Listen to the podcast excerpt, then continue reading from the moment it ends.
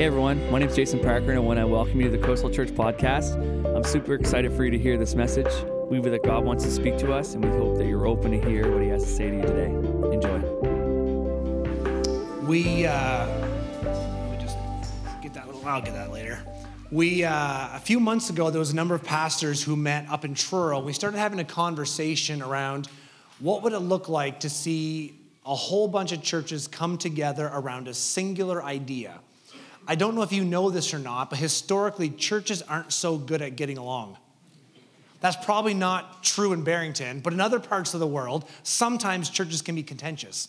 And we started having a dream what if we put all of our personal issues, our personal baggage, our personal denominational distinctives behind us? And what if we raised the flag of Jesus for a focused week of serving and loving our community? We called it Love Atlantic, and we said, you know, what if, I don't know, like 50 churches got on board? Like, ah, that seems kind of small for Atlantic Canada. What if, what if 100 churches got on board? As of this morning, there's 109 churches. Serve 109. I don't know what you think of that, but forget churches. Can you imagine if 109 of anything teamed up together? Can you imagine if 109 fishing boats teamed up together?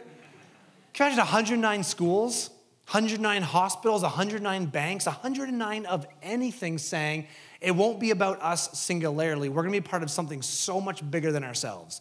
109 churches. It's absolutely historic. And we get to be a part of it. We get to be in on that. This is not look what they did. This is we. We are in on that. And so, us specifically, uh, Coastal will have their ways in which they serve. You can sign up, have initiatives, whatever you guys are working out. Uh, but from my end of things, as Jay said, we are three churches wrapped in one Yarmouth, Coastal, and South.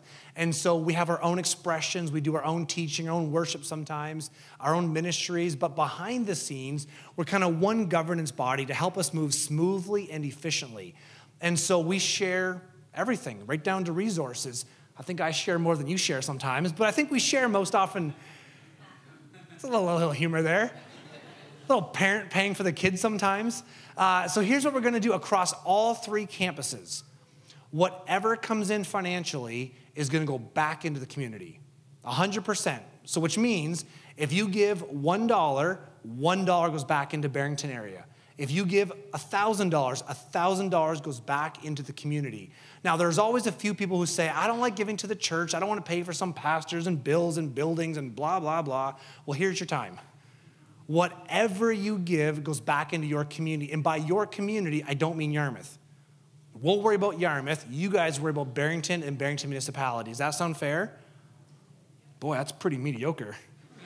That's about the sheepish, weakest thing I could ever hear from a group of people. I think, have you guys talked numbers at all? So at 10 grand, I think you should raise 20. Does it, yeah? Yeah? No? Yeah? I don't know. I don't know if you guys just all talk out here, but I think it says lobster capital of the world on the sign. I think it's a bunch of show and no go out here. So I don't know. I don't want to throw down here, but 10, I see Jay's 10. I say you guys could shoot for 20. There you go. From the woman who raised like $67,000 yesterday. Church. Church. 20 grand should be nothing for the church. Amen? Kind of got a little quieter there.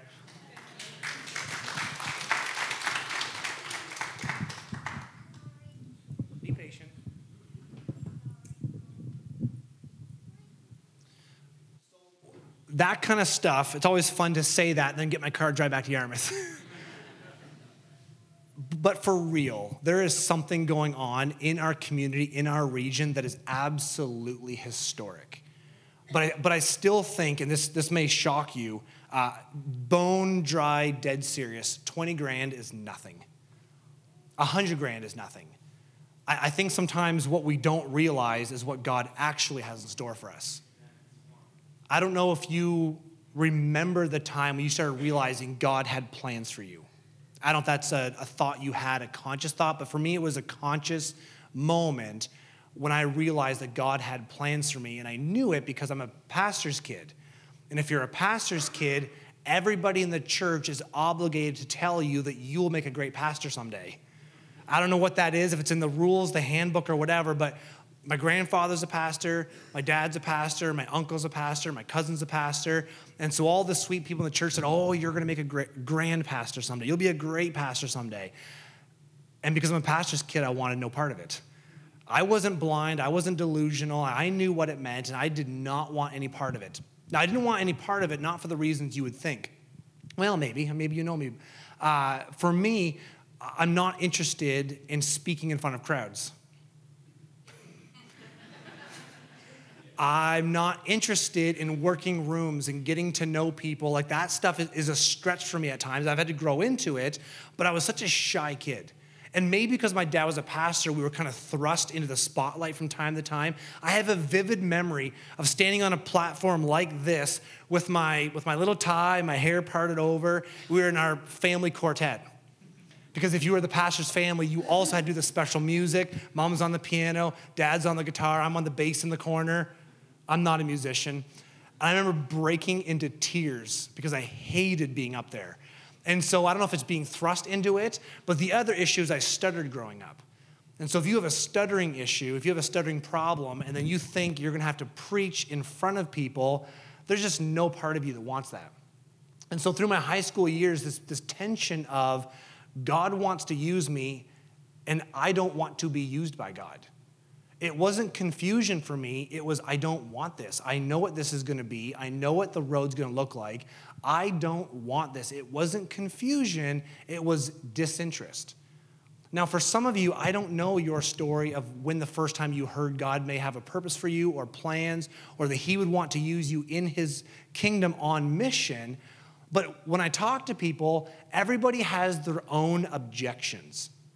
Rarely do I bump into people who hear that the God of the universe wants to use them in the restoration of broken families and communities. Like, oh, sign me up. I feel prepared for this. Everyone kind of leans back. And for a whole bunch of people, uh, there's a variety of reasons. Some people say, like, you know, I'm not, I'm not gifted enough. I don't, I don't know enough. I don't, I'm not prepared enough. I don't have the time for it. I don't know about this. And everyone has their list of reasons of why they're not usable by God. But I find in Southwest Nova, there's kind of a general number one thing I hear the most. And the number one thing I hear is, I don't know enough. I don't know what that is. I don't know what's in the currency. I don't know. I said this morning when I preached a version of this to our church, I think Southwest Nova are some of the most humble people I've ever met. I don't know if you've noticed this, I don't know if you've met you before, but you all are incredibly humble by and large. I think it's the blue collar work ethic. I think there's something in the water down here that teaches people you work hard, keep your head down, keep your nose clean, the whole deal. There's something about that that just removes pride from the community. The problem is there's almost a version of humility that blurs into like self doubt or self loathing. Like, I'm not much.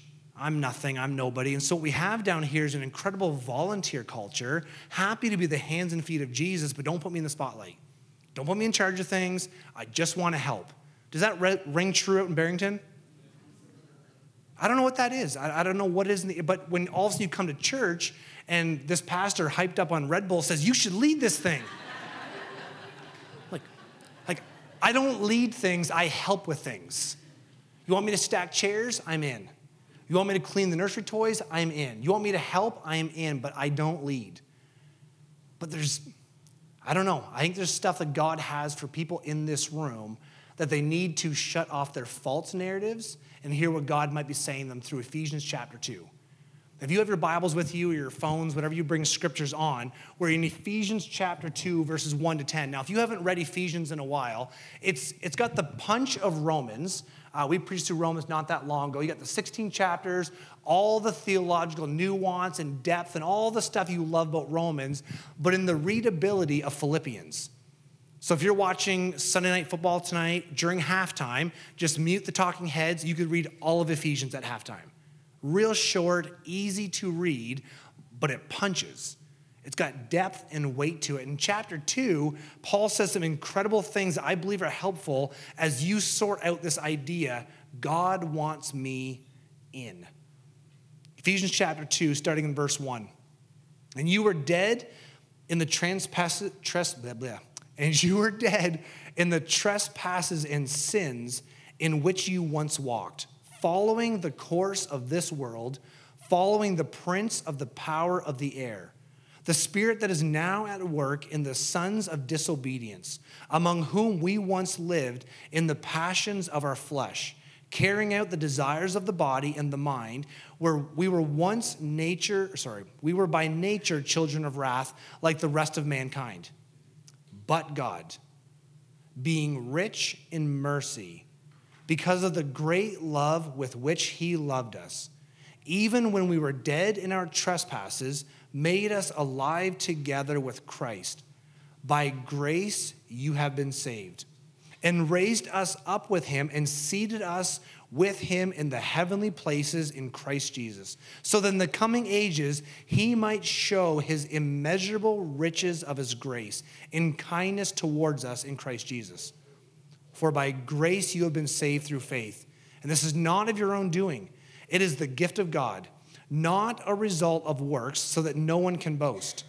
For we are his workmanship, created in Christ Jesus for good works, which God prepared beforehand that we should walk in them. Paul opens up with a real cheery part of scripture. But you were dead in your trespasses. You were dead in your sin. You were a sinner who sinned. You, had, uh, you were an agent of wrath. You had all this negative language out of the gate. You're dead. You can do nothing good. And the church said, Exactly. Because that's not how you preach a sermon in 2022, is it? In 2022, you say, you know, you're all special, you're all wonderful, you're all the most special, wonderful creature, you've done nothing wrong, because my mom said I did nothing wrong my entire life. See, once upon a time, the church gathered, and when the preacher said, You were trapped in your sin, the church was like, Yeah, the preacher would get up and say, You're nothing but a bunch of sinners. Yeah. And you lie and you cheat and you steal. Yeah. And there was this notion once upon a time when some of you grew up in church, as I grew up in church, the part of the sermon that was the easiest to preach is that you were a sinner and everyone knew it. And here's the craziest part it wasn't just the people in the church who knew it, it was the people outside the church, they knew they were sinners. Do you remember this? Do you remember this? Maybe there's no sinners in Barrington. Once upon a time, this was common knowledge. Here's how I know it's common knowledge people who are sinning didn't go to church because they were afraid if they walked into church, the roof would come down on them. There was this idea I'm sinning, I'm not living right. So I can't go to church. God is holy. He'll see me there. He'll get me. It won't be a good scene. So what I'll do is I'll clean myself up and then go to church someday. Does that sound familiar? Now, every good angle has a negative angle. People had a good idea that we were sinners. The downfall is they thought God wanted no part of sinners. Now in 2022, we've completely scrubbed the idea that anyone does anything wrong ever. Have you noticed this? No one takes responsibility for anything. And yet, the world looks the way that it looks. No one's done anything wrong, yet the world is as messed up as it has ever been. I don't know about you, I've never had a hard time accepting that we are sinful by identity at birth and we sin. Some people think you sin so your identity is shaped by your action. That's not true. Our identity shapes our behavior. I've never had a hard time with this, especially once I became a father. Anybody else? I've got these, we call them children. Little heathen sinners is what they are. also known as Baptists. Sorry, sorry, sorry. So thanks, Bud, back there. You've seen kids, haven't you? Sneak, sneak, sneak, steal the cookie, sneak, sneak, sneak. Did you take the cookie? I did not take the cookie. What's on your face? It's not cookie. You've walked in the playroom and one loving child has the other loving child choked on the floor over a Lego piece. Heathens, sinners, punch, claw, scratch. Like you've seen this. I guarantee you did not model this for them. It is from our birth. We have a propensity and a bent to sin. We must feel the weight of that. Then verse 4 says, but God. See, the next part, but God, rich in mercy, great in love, made us alive, raised us, and seated us in the heavenly places. And in 2022, people say, ah, I know. Nobody is shocked by that part.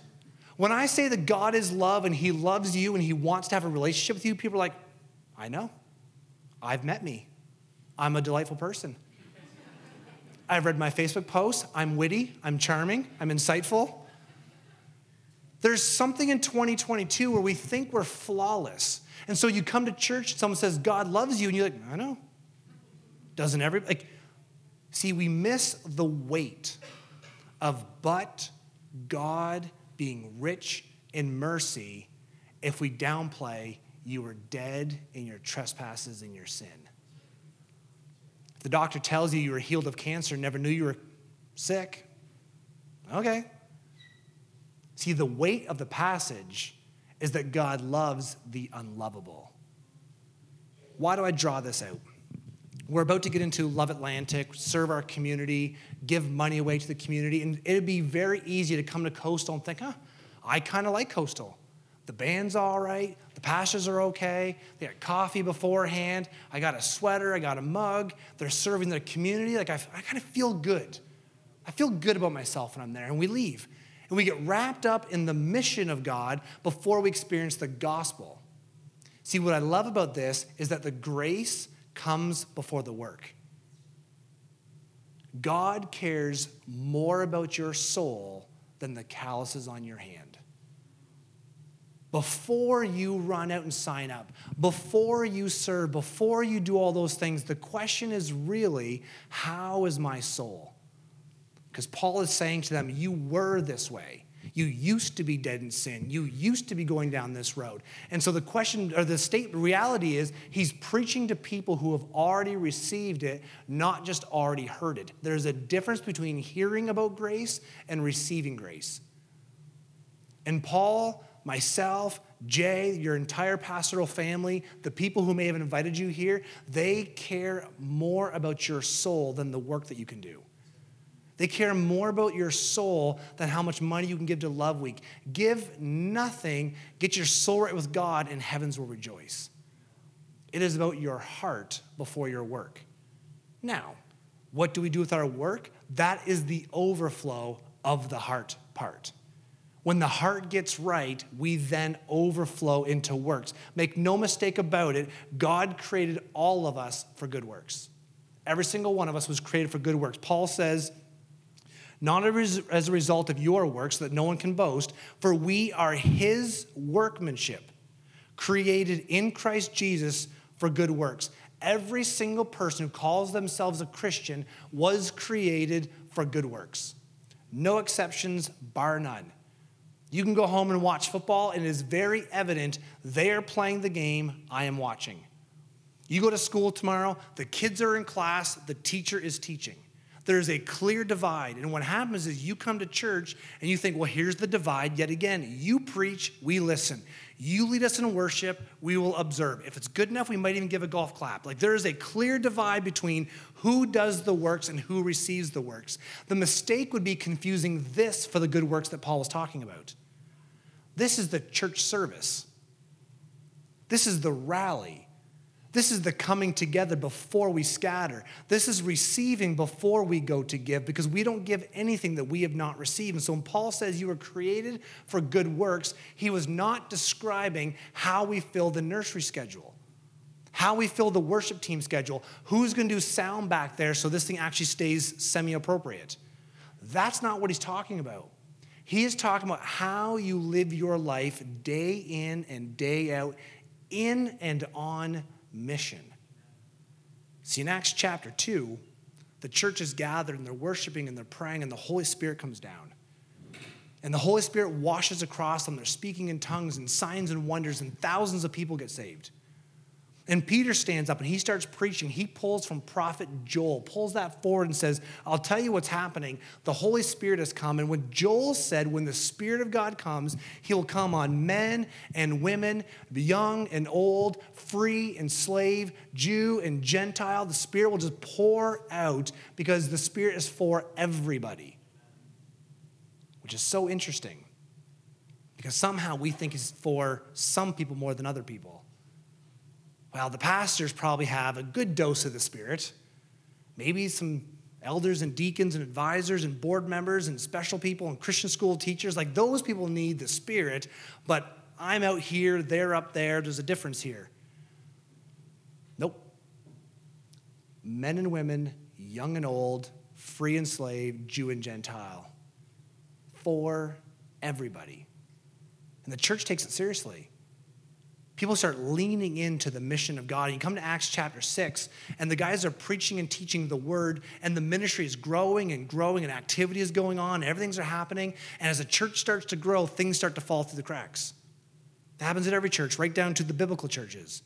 Things start to fall through the cracks, and here's the thing that fell through the cracks feeding the widows. Do you know what happens when you ignore the widows? Someone gets upset. You don't skip the widows, amen? You don't skip the widows. The poor widows lost their husbands in a, in a patriarchal society. They lost their covering and they're not getting their food. And so someone rings the bell and says, I think our widows are hungry. And the preacher's like, Well, I can run some food over. There's this pause in the scripture. You read the text yourself. If I run the food over, who's going to be preaching and teaching? Because if the preaching and the teaching stops, maybe people stop hearing the gospel. So I can stop this and do that, or we can get more people. If we want more ministry, instead of a few people doing more, maybe we get more ministers. So they say, grab seven people. Make sure they're of good reputation Make sure they're full of the Spirit, which I think is fascinating, that they want them to be full of the Spirit to drop over egg salad sandwiches to the seniors. Because you would think anybody can just drop sandwiches over, right? Like that's a lesser ministry. The preacher should be full of the Spirit, but someone dropping off sandwiches to Nana, I mean, no, no, no, no. Make sure that they're being delivered by a good reputation and full of the Spirit because ministry is ministry is ministry. Do you feel it? So the question becomes for every church do you get the few people doing more, or do you get more people doing something? And Paul is standing there saying, everybody was created for good works.